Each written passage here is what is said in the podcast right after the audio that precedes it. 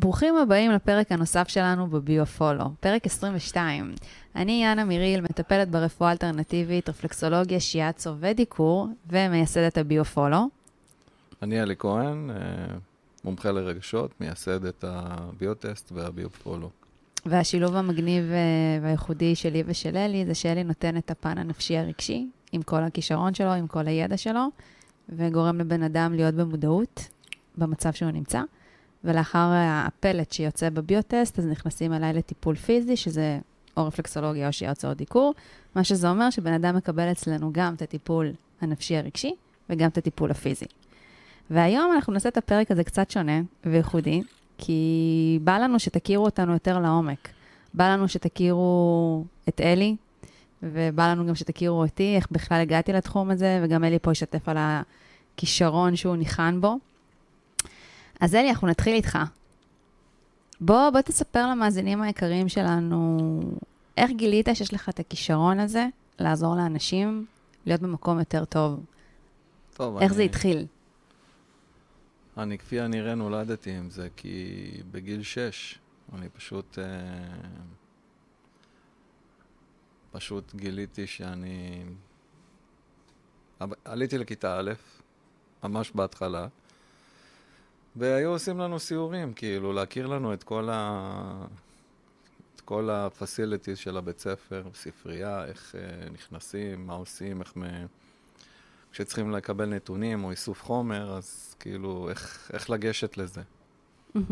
לפי האות של האות הראשונה בשם של הסופר, וכולי וכולי, ולהגיע למידעים. אה, מגרש ספורט, ולא יודע, וכולי וכולי, כל החדר מורים, ולימדו אותנו כל מה שקורה, אבל כשהגעתי ל... כשהגעתי לחדר מורים, אז uh, התחיל להיות לי מעניין, כאילו, סקרן.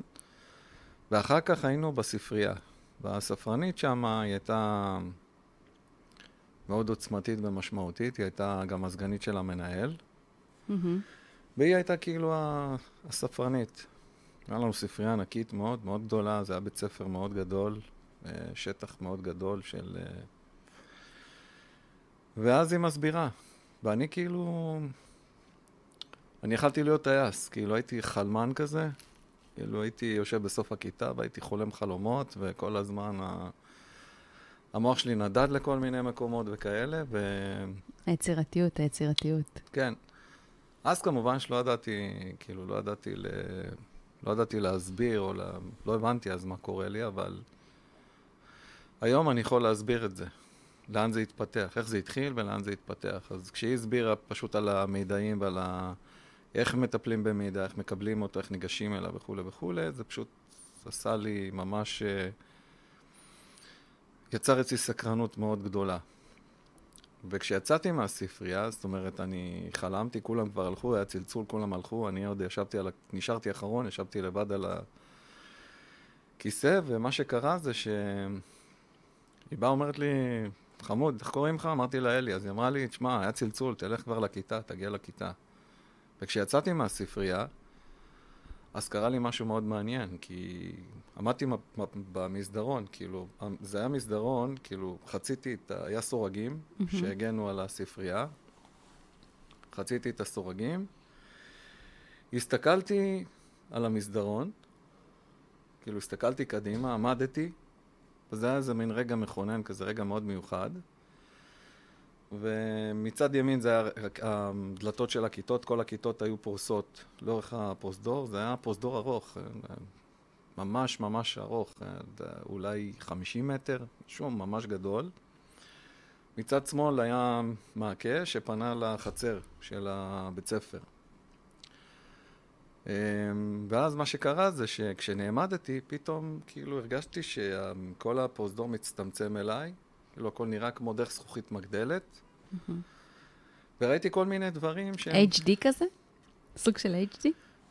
זה נכון להגיד לא, את זה? זה, כאילו... זה כמו מיקרוסקופ, לא, זה, זה תחושה של מיקרוסקופ. זכוכית מגדלת, כאילו הכל פתאום הופך להיות כזה גדול. Mm-hmm. ו...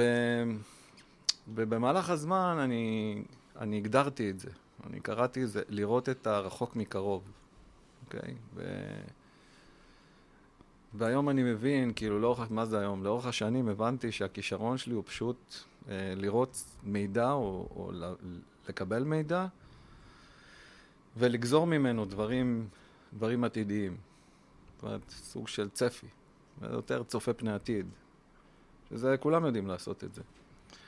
אבל אצלי זה, זה כאילו בנונשלנט, זה כאילו ב, נורא בטבעי. בטבעי. אני יכול לקבל uh, מילה אחת או משפט, ואני, המוח שלי כבר יודע um, להפוך אותו למידע משמעותי, עם הסבר וכולי וכולי. אפילו בשלב מסוים זה הופך לסיכום ותיאוריה. מכל דבר. כל דבר שאני פוגש, זה מה שהמוח שלי יודע לעשות. ואז אה, כשהיא דיברה על הפסיכולוגיה, המורה? הספרנית הזאת. הספרנית, כן, אוקיי. אה, כן, היא הייתה מורה, תכלס היא הייתה סוג של מורה, שהיא הייתה, היו מגיעים אליה לספרייה, אז היא הייתה עושה הדרכות וכל מיני דברים. אז היא כאילו הייתה גם ספרנית וגם מורה, אבל בספרייה. כשהיא דיברה על הפסיכולוגיה, אז אה, לא, יודע, לא ידעתי מה זה פסיכולוגיה, אף אחד לא ידע מה זה אומר בכלל, כאילו, אבל היא דיברה על, ה, על דברים שקשורים ל... לנפש, לאנשים וכולי וכולי. זה היה לפני הרבה, הרבה מאוד שנים, וזה כאילו היה ממש רחוק מאוד מהבנה של משהו.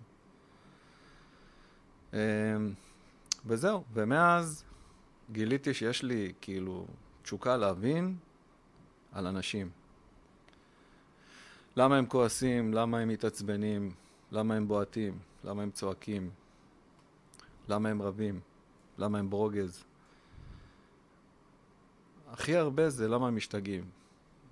והכי הכי הרבה זה כאילו מה עובר על, אה, במוח של בן אדם בכל זמן נתון. מה עובר שם? מה עובר עליו? מה עובר עליו, כן. אז אני אוסף מאז, אני כבר בן 57 בקרוב. אני צוחקת כי תמיד אה, אלי יש לו את הקטע עם הגילאים. שבוע שעבר חגגנו לו 60, ואז גילינו שהוא בכלל 56.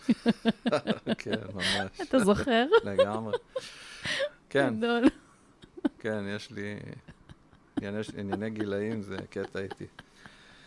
אז אה, כן, אז אה, כן, תמיד אשתי אומרת לי, כאילו, איך זה שאתה לא זוכר את הגילאים של הילדים? אני תמיד מנחש את זה. כן, או, ש... או שאתה פותח את התעודת זהות, כן, ואתה אומר... כן, אז בארוחת שישי הילדים כאילו מסתלבטים עליי, אומרים לי, בן כמה אני? ואני, רגע, שנייה, תנו רגע. אוקיי. ואם כבר, כבר פתחנו את העניין המשפחה, בוא תספר גם על ה... מאיפה אתה, איפה נולדת, איפה אתה חי עכשיו, נשוי. אני נולדתי ב... בראשון, נולדתי בבית יולדות ברחובות, גדלתי בראשון, ו... וזהו, ו... ועכשיו איפה אתה גר? בגיל 24 הכרתי את אשתי הנוכחית, ומאז אנחנו ביחד, עברתי להוד השרון, אני גר בהוד השרון. מקום מקסים, התאהבתי בו איך, ש... איך שגיליתי אותו, התאהבתי בו, מקום ממש מדהים, ועכשיו הוא מאוד מתפתח, מאוד מאוד מתפתח. כמה ילדים? חמישה ילדים, בת אחת, נסיכה אחת וארבעה בנים. אה, ילדים טובים, עבדנו קשה כדי שיהיה לנו משפחה טובה. בטוח. כמובן שיש להם טענות כלפיי, כאילו, כמו כל ילד. כמו כל ילד, נראה לי. כמו כל ילד נורמלי, כן. כמו כל ילד, כמו כל כן. ילד נורמלי. זה כמובן, כן. וזהו, וחי עם אשתי. בטוב. אה, אין מושלם כמובן, אבל... אה, כן, אמרת, אמרת פה תשובה יפה, בטוב. כן, אבל אנחנו בטוב, כן. כן. ואוקיי, סבבה, אז לפני שיצרת את, ה, את הדבר הגאוני הזה, את הביוטסט, איך הגעת לזה? איך הגעת ליצור ולהעביר את כל הידע שלך לתוך הביוטסט, ולעזור לאנשים ככה? טוב, אז אה, זה היה אחרי משבר שחוויתי, משבר די גדול בחיים שלי, שהיה קשור ל... לבריאות שלי. אה, מה שקרה זה שזה היה תאונת דרכים, ומה שקרה זה שזה פשוט חרבן, או חירב, או לא יודע, כל מילה קשה שאת יכולה להעלות על דעתך, משבר מאוד מאוד קשה. ושם אני, שם מתחיל, מתחיל להתגבש, שם מתחיל להתגבש הרעיון של אה, איך אני בעצם בונה את הביוטסט. לא ידעתי בכלל מה אני הולך לעשות, אבל אני ידעתי שאני רוצה להתחיל לחבר את זה לאנשים. כל מה שאני למדתי בתוך עצמי, והייתי גם קורא כל מיני ספרויות וכל מיני דברים, אני, אני אוטודידקט, mm-hmm. אין לי, אני לא קשור לאקדמיה. לטוב ולרע, אני לא יודע אם זה טוב או רע, אבל כאילו, זה... ככה חייתי את החיים שלי. אז... זה המציאות שלך, ואני בטוחה עם כל מה שאתה עושה, אתה עוזר להרבה אנשים. עם אוניברסיטה, בלי אוניברסיטה, עם תעודה, בלי תעודה. זה, זה הכישרון, זה, בזה ניחנת. נכון, האמת ש... כן, האמת ש... במהלך הזמן, כאילו, זה לפעמים הפריע לי, שאין לי תעודה או כאלה. ו...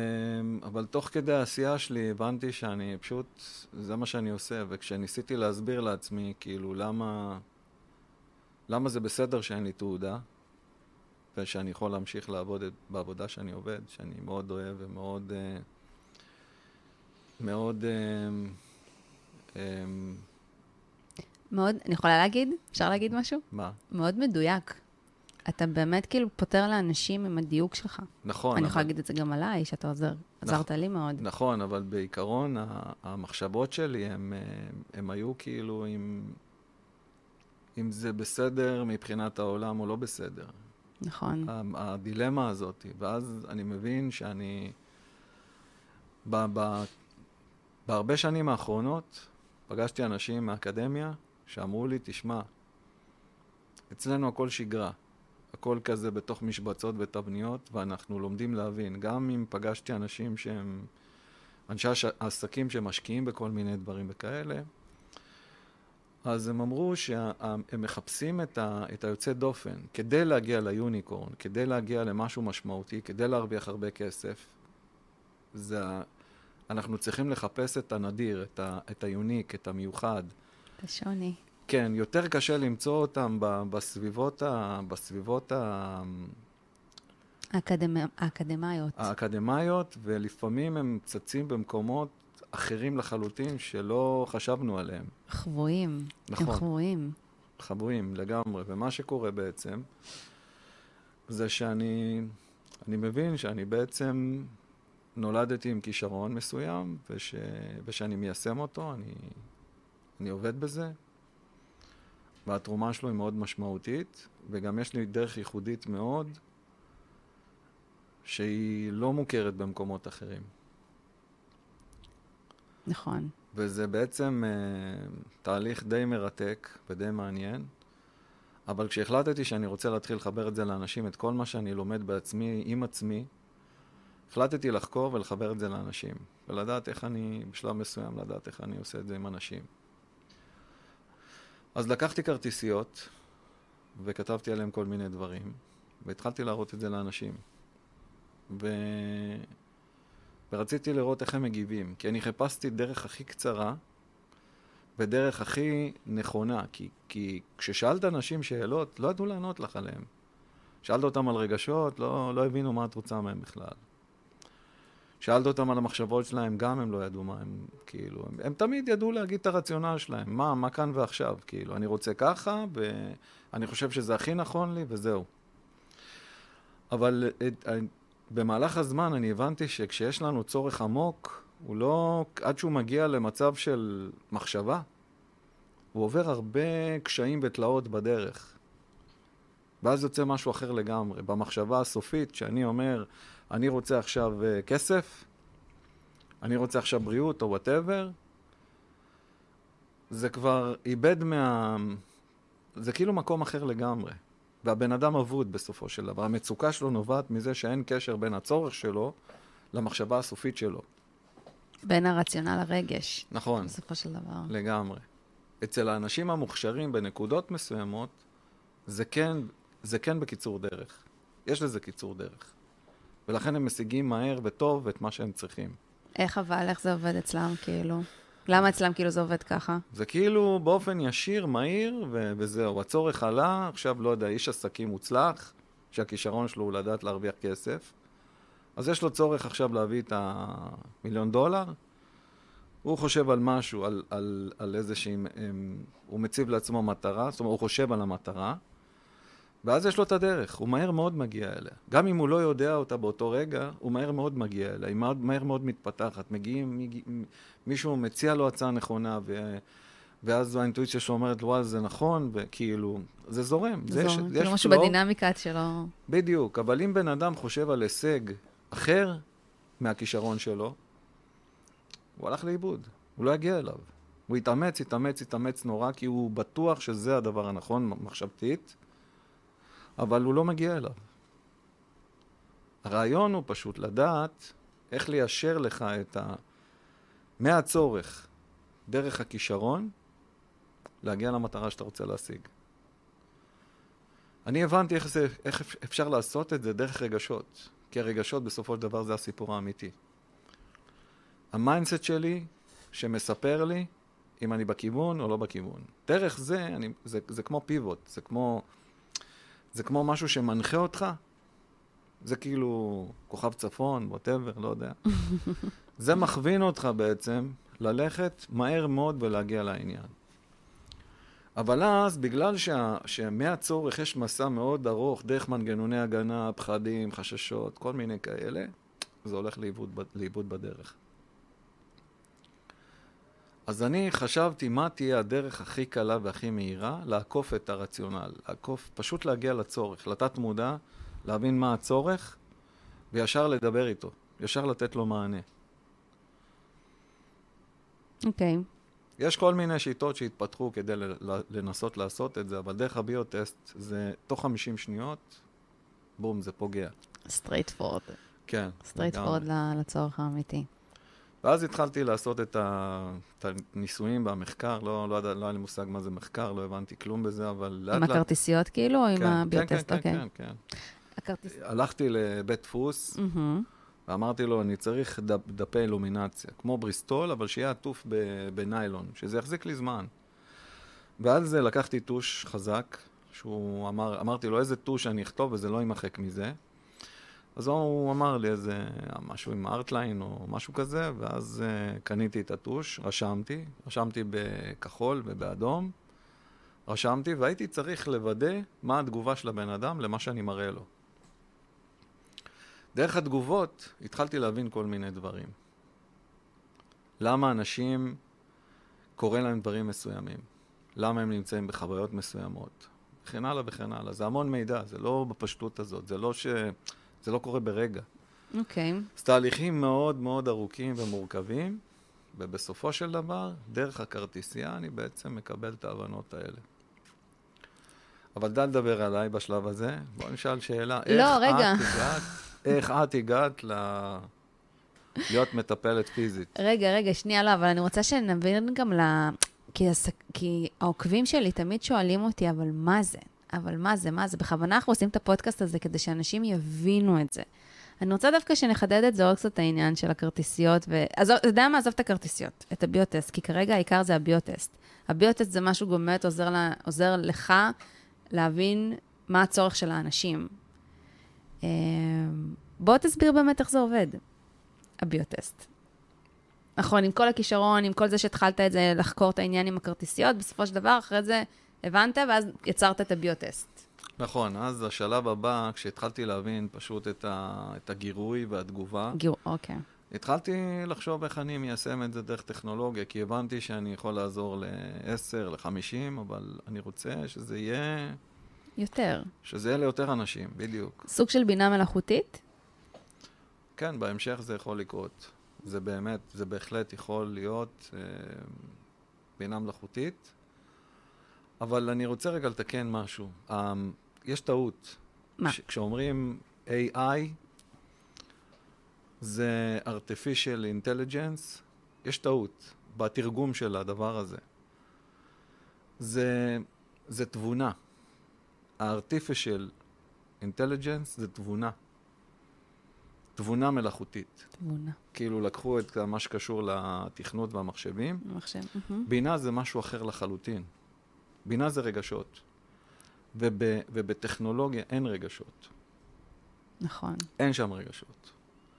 אז בינה קשורה לרגשות ביכולות מסוימות, ותבונה קשורה לרציונל. רציונל אפשר לקיים בתוך טכנולוגיה. ככה כל הטכנולוגיות עובדות. מה מפעיל את כל טכנולוגיות נכון. הרציונל? נכון, לגמרי. אבל מתוך פעולות, פעילות מסוימת, את יכולה להקיש משהו על הרגשה. באלגוריתם את יכולה לתכנת תבונה, זה אפשרי, אבל את לא יכולה לתכנת רגש, מבנה של רגש. את יכולה להקיש רגש מתוך תפקודים מסוימים, שכרגע רק אני יודע לשים אותם בתוך טכנולוגיה. זה, זה פשוט מאוד מאוד מורכב, קשה להסביר את זה, אבל בגדול, משם אפשר להקיש את העניין, את המבנה הרגשי, ואיתו לעבוד ולתת לבן אדם מה הוא צריך. דרך ההבנה הרגשית, אפשר לתת לו את, ה, את התובנה שהוא צריך, כדי שהוא יוכל לשפר, לשפר איכות חיים וכו'. וכו'. כן. יש לזה ערכים רבים, אבל נדבר על זה בהזדמנות אחרת. טוב, זה היה הסבר אה, ממש טוב. Uh, טוב, אז uh, אם אנחנו עוברים אליי, uh, טוב, אז אני התחלתי בגיל 19. בגיל 19 התחלתי ללמוד את הלימודי רפלקסולוגיה, זה היה הדבר הראשון שהתחלתי עם כל הקטע של הרפואה האלטרנטיבית, של כל התודעה הפיזית. Uh, אבל לפני כן אני רק אספר את uh, סיפור חיי, כי זה משהו שבאמת גרם לי להגיע למקום הזה. Uh, אני באה מבית של רפואה קונבנציונלית. אבא שלי היה רופא מאוד מצליח בכפר בגיאורגיה, בגרוזיה. Um, אימא שלי לבורנטית, ואחותי הגדולה היא רופאה, וכנ"ל גם כל האחיות של אימא שלי וגם כל האחיות של אבא שלי, כאילו ממש העניין של הרפואה הקו- הקונבנציונלית, גדלתי והתחנכתי, וממש קיבלתי את הערכים של זה שם. Um, וכבר מגיל מאוד צעיר, הם קבעו שאני הולכת להיות רופאה. גם אחותי הגדולה וגם אני ממש קבעו מגיל מאוד צעיר, ואני פשוט, אה, חשוב לי כן להדגיש את הדברים האלה, כי מגיל מאוד קטן אני אמרתי, לא, אני לא אהיה רופאה. אני לא אהיה רופאה. ואימא שלי אמרה לי, טוב, טוב, נגיע, ל, נגיע לגיל ואת תביני שאת כן רוצה להיות רופאה, כאילו ממש סוג של קבע עובדה בשבילי. ואני זוכרת שתמיד, אה, תמיד, גם מגיל מאוד צעיר, אמא שלי אמרה לי שאני מאוד כאילו טובה עם אנשים, תמיד כולם היו אה, משחקים עם בובות וזה, ואני מאוד כאילו, אנשים, אנשים, אנשים תמיד עניינו אותי. אה, ואז אמא שלי אפילו הייתה זורקת לי את היציאות, אם צריך לדבר, את תדברי גם עם זבוב. את תדעי כאילו להתמזג לזבוב, היא לא אמרה להתמזג, אבל את תדעי כאילו להגיד את ה... להתחבר ליכולות של הזבוב ולדבר איתו אם צריך. אז הקטע הזה תמיד היה לי משהו שגדלתי איתו, הקטע של האנשים. ואז בגיל 18, שסיימתי י"ב, נקבעה החלטה שזהו, אני הולכת ללמוד רפואה. אה, היה שם ויכוחים, אה, שאני לא הולכת לעשות את זה, ואני זוכרת אפילו ברחתי מהבית. אה, ואז אימא שלי הבינה שטוב, היא לא רוצה לאבד את הבת שלה, בוא נלך כאילו, בוא נכוון אותה למקום שהיא באמת רוצה, ואז עשיתי שירות לאומי. אה, בגיל 18 עד גיל 19 עבדתי במט"י, שזה היה מרכז טיפולי חינוכי לילדים עם מוגבלויות. שם היה מגוון רחב של מטפלות, ושם התחלתי לגבש את העניין שזה מה שאני רוצה. שאני כן רוצה כאילו לעזור לאנשים. אה, אני זוכרת שגם אמא שלי אמרה לי, טוב, אז מה את רוצה? מה את רוצה לעשות? אמרתי לא יודעת מה, אני יודעת שאני רוצה לעזור לאנשים. ובאמת ככה זה היה, לקחה אותי ליום פתוח ברפואה, במכללה של רפואה אלטרנטיבית באשדוד. עכשיו, אני מדברת איתכם לפני 15 שנה, משהו כזה, זה לא היה בכלל כאילו כמו בתודעה של היום. וגם בדרך לשם היא אמרה לי שזה לא משהו שיביא לי פרנסה, וזה משהו שאני, שעדיף כאילו שאני כן אלך לרפואה הקונבנציונלית. היא עדיין איפשהו ניסתה כאילו לבס... אה, שיהיה לי טוב, ושיהיה לי את הבסיס הפרנסתי החזק, ובגלל זה אני צריכה ללכת ללמוד רפואה, כי העולם עדיין לא יודע מה זה הרפואה האלטרנטיבית. אה, ואז הייתי ראש בקיר, ואמרתי, לא, זה מה שאני רוצה, וממש, אני זוכרת שעשו לי פעם ראשונה רפלקסולוגיה, אמרתי, זה מה שאני רוצה. זה מה שאני רוצה. בגיל 19 התחלתי ללמוד, למדתי שנתיים, ואז עברתי, טסתי גם לקנדה, חזרתי, עבדתי, עברתי לגור בתל אביב, אה, ומשם התחלתי ממש כאילו לפתח, הלכתי כאילו, למדתי גם פסיכולוגיה אה, באוניברסיטה הפתוחה, לא סיימתי את התואר, כי שם תמיד אה, היה חסר לי את המידעים האמיתיים על העניין של הרגש. אני זוכרת גם בשיעור הראשון, כשהתחלנו לדבר על כל. על כל העניין, על כל, ה... על כל החוקרים שהמציאו את כל התיאוריות, תמיד משהו היה חסר לי שם, ואף פעם לא הבנתי מה. אני זוכרת, תמיד הייתי ב- ב- בהתלבטויות עם עצמי, כאילו לצאת, לא לצאת, להישאר, כי כן למדתי, וזה כן משהו שכן פתח לי את הצוהר לנפש האדם, אבל משהו עדיין היה חסר שם ולא הבנתי מה. אני אעשה רק ספוילר קטן, איך שהכרתי את אלי, הבנתי מה בדיוק היה חסר לי.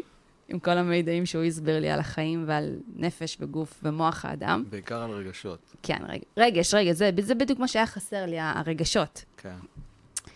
אמ, ואז למדתי באמת אין ספור קורסים, כאילו מרייקי 1, רייקי 2, תטא הילינג 1, 2, 3, פרחי באך, אה, שיע... ברפואה הסינית למדתי שיאצו, טווינה, אה, אה, דיקור, דיקור סיני, מוקסות, כוסות רוח, הכל, באמת, למדתי באמת הכל. אבל שוב, אני זוכרת גם תוך כדי זה, תמיד עדיין משהו היה חסר לי. כאילו כן הרגשתי שאני עוזרת לאנשים, אבל החוסר, משהו עדיין היה חסר לי שם. Uh, בגיל 28 uh, הכרתי את בעלי לשעבר. עכשיו אני מספרת איך אני ואתה, איך אני ואתה חברנו. הכרתי את בעלי לשעבר והתחתנו, ונוצר שם uh, משבר uh, מאוד רציני, אחרי שלוש שנים איתו. Uh, עברתי אלימות פיזית, אה, ואז הכרתי את אלי. אני זוכרת איך שזה קרה. הכרתי, שמעתי על אלי עוד גם לפני. שמעתי עוד על היכולות, על הטכנולוגיה שהוא פיתח, שמעתי עליו עוד לפני, וגם אפילו נפגשנו לפני. עוד כשהייתי נשואה, גם אני וגם הגרוש שלי נפגשנו איתו, ו... ולא הייתי מוכנה עדיין לשמוע את המידעים האלה. אבל במשבר, אחרי שנה, שנפג... שנה מאז שנפגשתי עם אלי, במשבר, אלי היה הראשון שקצ... שקפץ לי לתודעה, ואמרתי שאני חייבת שהוא יעזור לי. וזה באמת מה שהיה. Uh, הגעתי אליו במצב מאוד לא טוב, עם המון חרדות, עם דיכאון, uh, משבר מאוד מאוד רציני, זה משהו שמאוד ריסק אותי. אני זוכרת שכאילו, זה היה התחתית של התחתית שלי. Uh, ואלי לאט לאט, עם הסבלנות שלו, ועם התמיכה שלו, ועם המידעים שלו, הוא גרם לי להבין המון המון המון דברים עליי. הוא גרם לי להבין למה זה קרה, איך זה קרה, את העניין הגנטי, את ה... הוא ממש הביא לי את המכלול של כל התמונה הכללית. כמובן שזה היה באמת מסשן לסשן, אבל... ואני זוכרת גם בפעמים הראשונות הייתי מאוד בהתנגדות, כי אני הייתי במצב לא טוב, אז לא, לא היה לי את היכולת לשמוע אותך.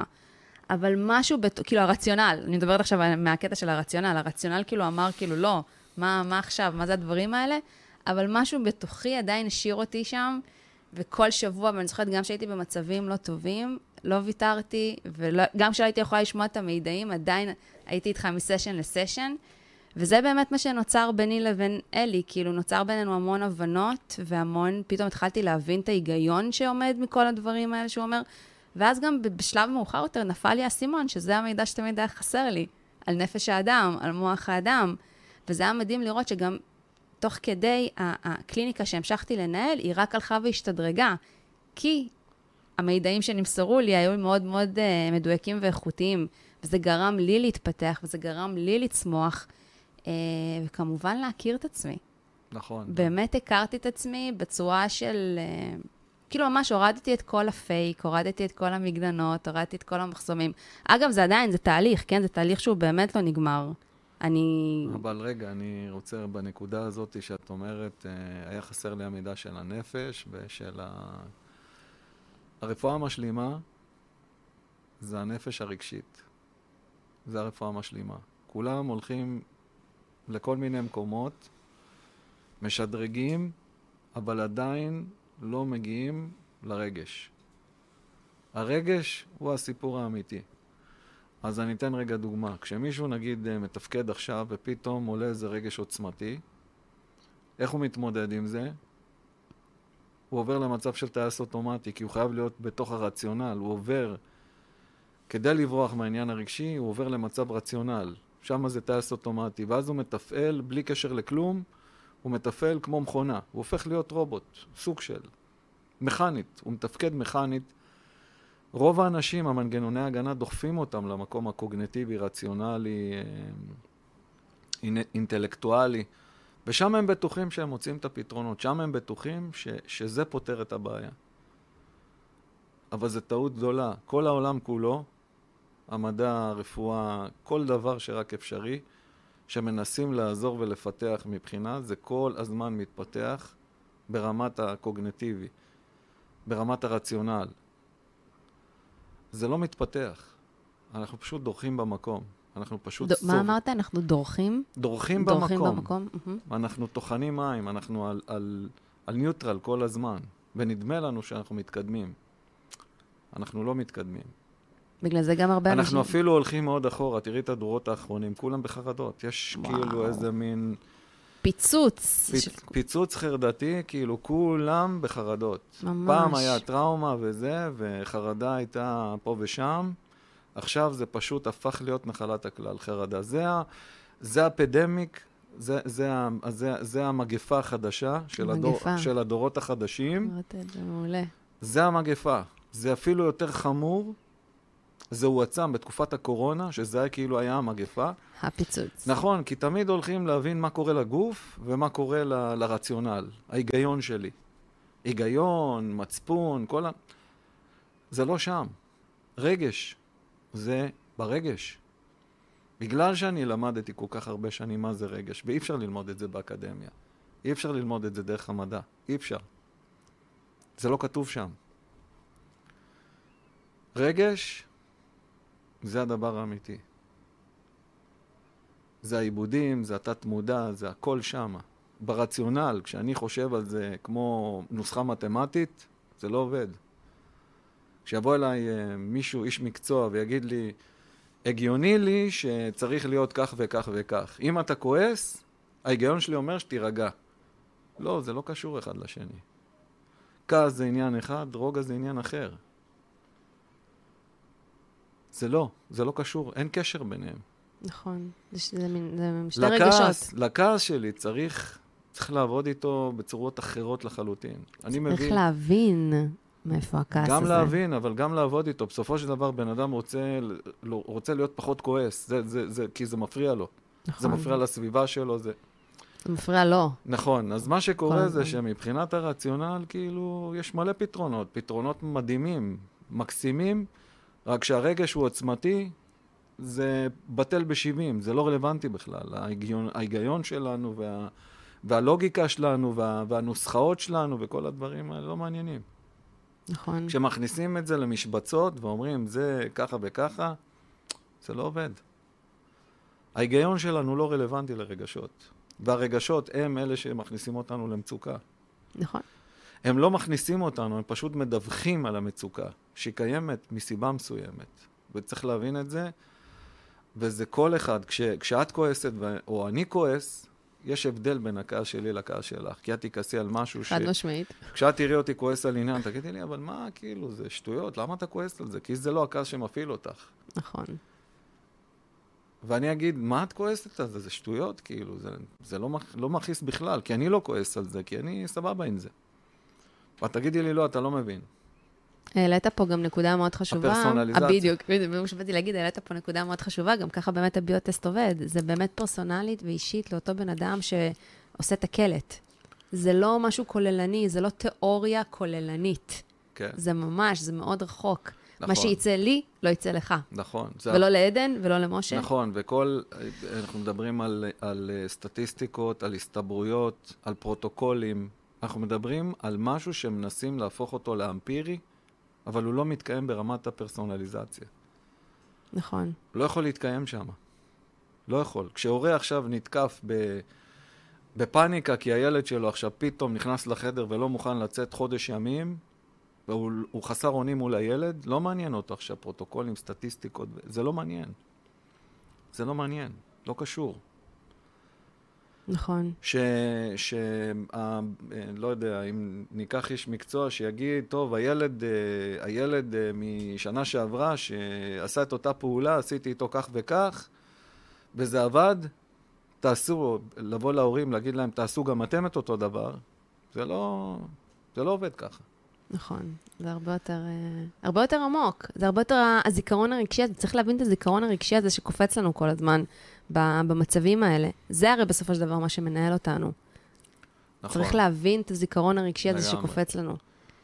ואם אנחנו באמת רגע חוזרים להיכרות שלי ושלך, אה, לאט לאט שאני התחלתי לצאת מהמצב הרגשי אה, הנמוך והעצוב, וה...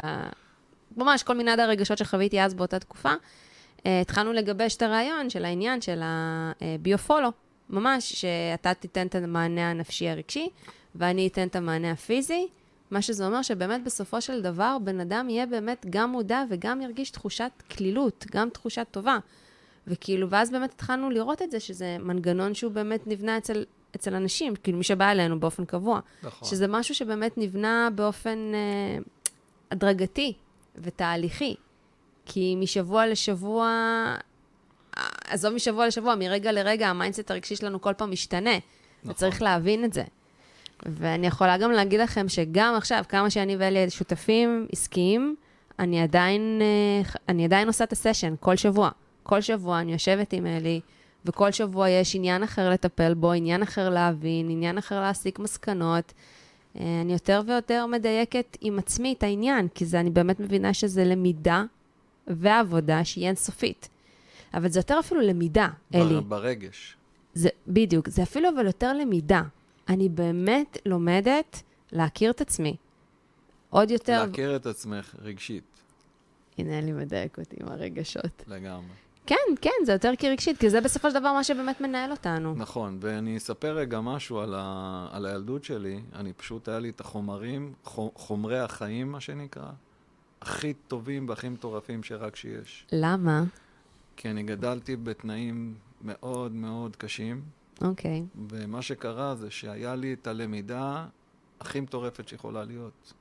על אני למדתי מתנאים, מהתנאים הקשים ביותר. זאת אומרת, אחר כך לפגוש מקרים, זה לראות אותם בצורה, אמ, להבין אותם, אובייקטיבית. לא? להבין אותם מאוד, מאוד בקלות. בגלל שהיה לי טווח, טווח למידה מאוד רחב. הלמידה הייתה ממש על, על מנעד רגשות עצום בתוך החוויות היומיומיות שחוויתי. ושם היה לי את היכולת, לה... כאילו, אתה לא יודע לעשות את זה בתור ילד, אבל אז מה אתה עושה? אתה כאילו מיישם, אני זוכר שהייתי ילד קטן, ואז היו שואלים אותי, מה תרצה להיות כשתהיה גדול? ואז הייתי אומר, וטרינר. אני רוצה להיות וטרינר. זה כאילו, בתור ילד זה היה, היה ברור לי שאני אהיה וטרינר. אבל בגלל כל הקשיים הרגשיים, לא יכולתי, כאילו, היה קשה לי ללמוד. וגם היום, הורים, אני, אני פוגש הורה, וההורה אומר לי, הילד שלי היה תלמיד טוב, הוא היה בסדר, הוא היה ילד טוב, הוא היה שקט, הוא היה גם תלמיד עם ציונים טובים, ופתאום עכשיו יש ירידה בלימודים, קורה משהו אחר. אין להם את היכולת, זה בליינד ספוט, זה כאילו חור שחור על המקום הרגשי של הילד. הם לא יודעים... כאילו להורים? להורה, להורה, להורים, כן. אוקיי. חור שחור, הוא לא מבין איך הילד היה במצב רגיל נורמלי, ופתאום עכשיו הוא לא מתפקד. הם לא יודעים להבין מה קרה שם, מה קורה לו בתוך הראש, מה קורה לו בתוך הגוף, שפתאום השתנה המצב. איך זה שהוא לא יכול להמשיך להיות תלמיד טוב? כי הוא יודע להיות תלמיד טוב. מה קרה? מה חסר לו? מה מה חסר לו? נכון, תמיד שומעים את ההורים, אבל מה מה, חסר מה לילד? חסר, מה חסר לי בהבנה? בדיוק, זה מה חסר ואז הם. אומרים, הוא עצלן, הפתרון ההגיוני, אפרופו היגיון ו... ולוגיקה, הוא עצלן, הוא חסר אחריות, הוא פתאום נהיה בטלן. ממש לא, ממש לא. וזה גם לא פתאום, נכון, נכון? זה גם לא פתאום, כאילו זה נכון, לא one כי- day, win once, לא, זה קורה. ממש. זה משהו שהוא נבנה. הוא נבנה לגמרי. בדיוק. בדיוק. עד ש... עד שבום, עד שבום, בדיוק. זה קורה. זה בדיוק גם אם אני לקחת את זה כאילו למשבר שאני חוויתי בנישואים, זה לא כאילו קרה once, כן היה נקודות לפני, אני פשוט לא שמתי לב לזה, כי לא הייתה לי את ההבנה. נכון. לא הייתה לי את המודעות נכון. לקרוא נכון את הסיטואציה. החוסר בהבנה של האנשים, שזה מתחיל, אירוע כמו שלי, התאונה, התאונה? תאונת דרכים הקשה שחוויתי, היא מתחילה מגיל צעיר. נכון. היא לא מתחילה, היא לא קורית פתאום. היא, היא, זה נבנה לרגע שיא, ששם צריך להתגבש משהו שלא מצליח להתגבש אחרת מבחינת הרגשות, מבחינת תהליכים רגשיים. שם יש רגע מכונן. כן, בדיוק.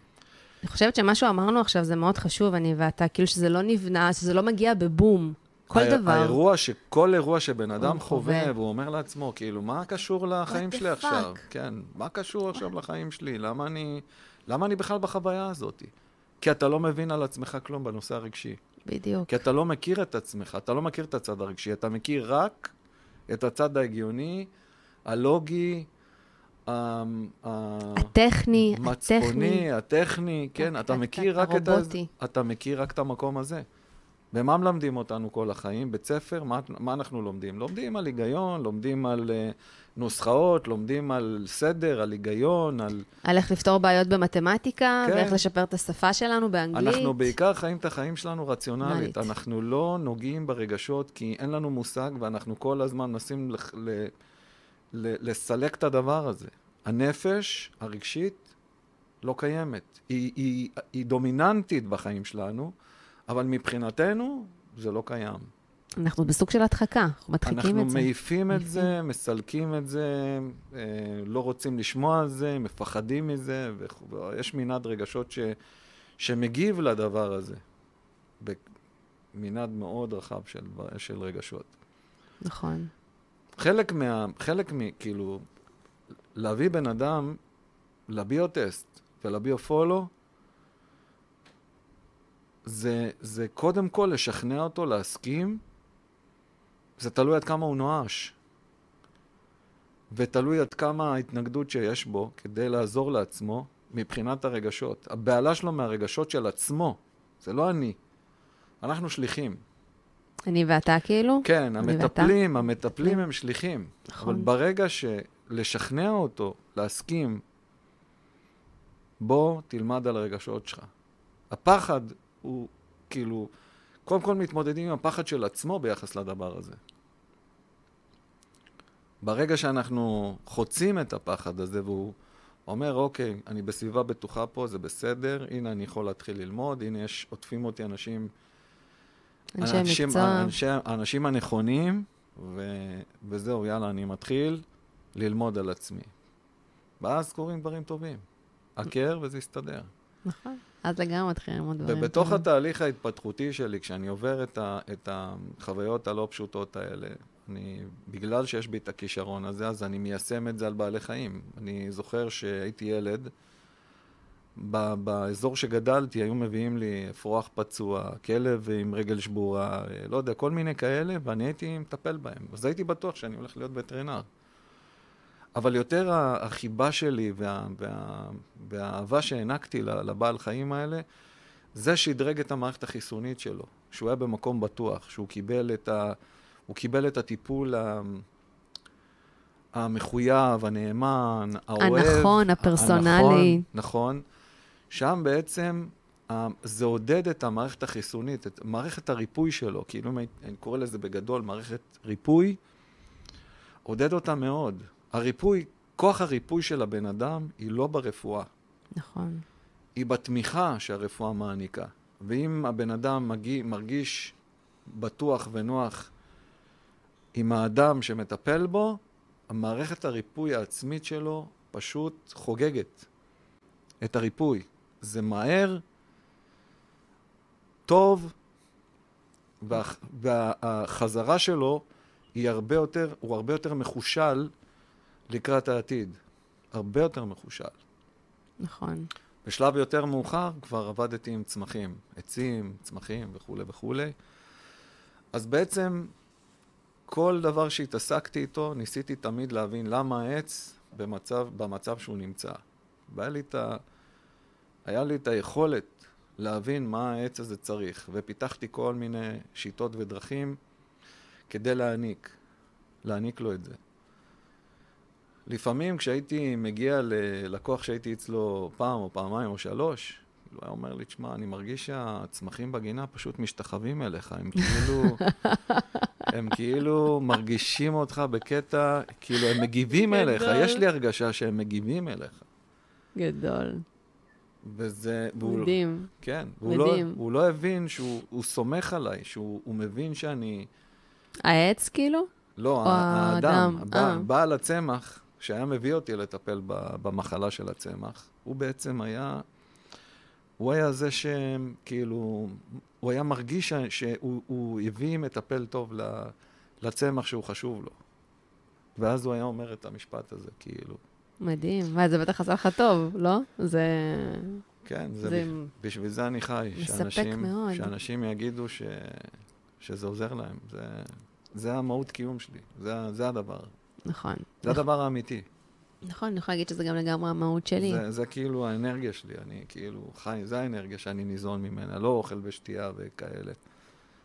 גם אוכל אולי- ושתייה, אבל... אה, אולי כוס קולה גם, זה...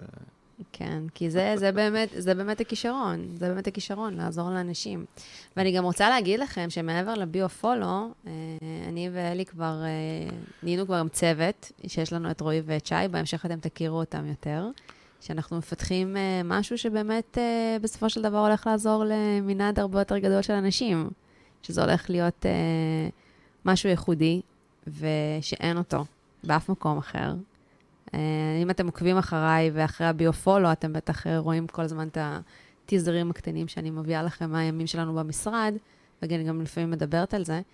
אה, אבל זה באמת המטרה שלי ושל אלי, באמת. זו המטרה של, של, שלנו, זו המטרה שבשבילה הקמנו את המיזם, כדי שבאמת לשפר לכם את האיכות החיים, כדי שבאמת תכירו את עצמכם, כדי שתורידו את המגננות, תורידו את החסמים, וגם שתבינו את זה. תבינו גם את החסמים ואת, ואת כל ההתנגדויות האלה ש, שמונעים מכם, מונעים מכם להיות במקום שאתם באמת רוצים להיות. אה, אלי, אתה רוצה לסכם בעוד משהו? כן, אה, פשוט, אה, אם אתה קם בבוקר ומחליט להיות מטפל, זה לא רעיון טוב, תבדוק את זה קצת יותר טוב. אתה צריך להיות גם, להגיע לזה דרך הייעוד שלך, זאת אומרת, זה משהו שצריך, שאתה חושב עליו הרבה שנים, ואתה עושה חלק ממנו הרבה שנים, וגם יש לך את התשוקה. יש לך את הכישרון. יש לך את ה... את ה... כאילו, את ה... את הדחף. פשנט. ואת הכישרון, כאילו, כן, לעשות את ה... כאילו, לעשות את זה כל הזמן, אז, אז, אה, אז כל כולך מעניק את עצמך למטופל או לאדם שאתה רוצה לעזור לו. אתה, אתה כאילו מעניק לו המון ביחס לעניין הזה. לגמרי. וואי, אלי, נראה לי זה היה הכי אישי שלך. אני מכירה אותך כבר ארבע שנים, נראה לי זה היה הכי פתוח שלך עד עכשיו. סוף סוף. מה, נפתחתי כאילו? מה זה נפתחנו? יאללה. לא, נפתחו הצ'קרות. יאללה, מהמם. אלי, תודה. תודה ששיתפת את העולם בכישרון שלך ובמה שאתה באמת אה, נותן. עכשיו אה, העולם ידע יותר טוב. מי אתה? לגמרי. טוב, אז אני, תודה רבה, מאזינים יקרים, שהייתם איתנו והקשבתם לנו. תודה רבה. וכמובן, תמשיכו לעקוב אחרינו, אה, גם בביופו, גם בביופולו, גם באינסטגרם, גם בפייסבוק, גם בטיקטוק, גם ב website שלנו. ותבואו לסשן, תבואו לסשן בביופולו כדי להכיר את עצמכם יותר טוב. כן. טוב, יאללה, אז אנחנו נתראה בפודקאסט הבא. נתראה. ביי.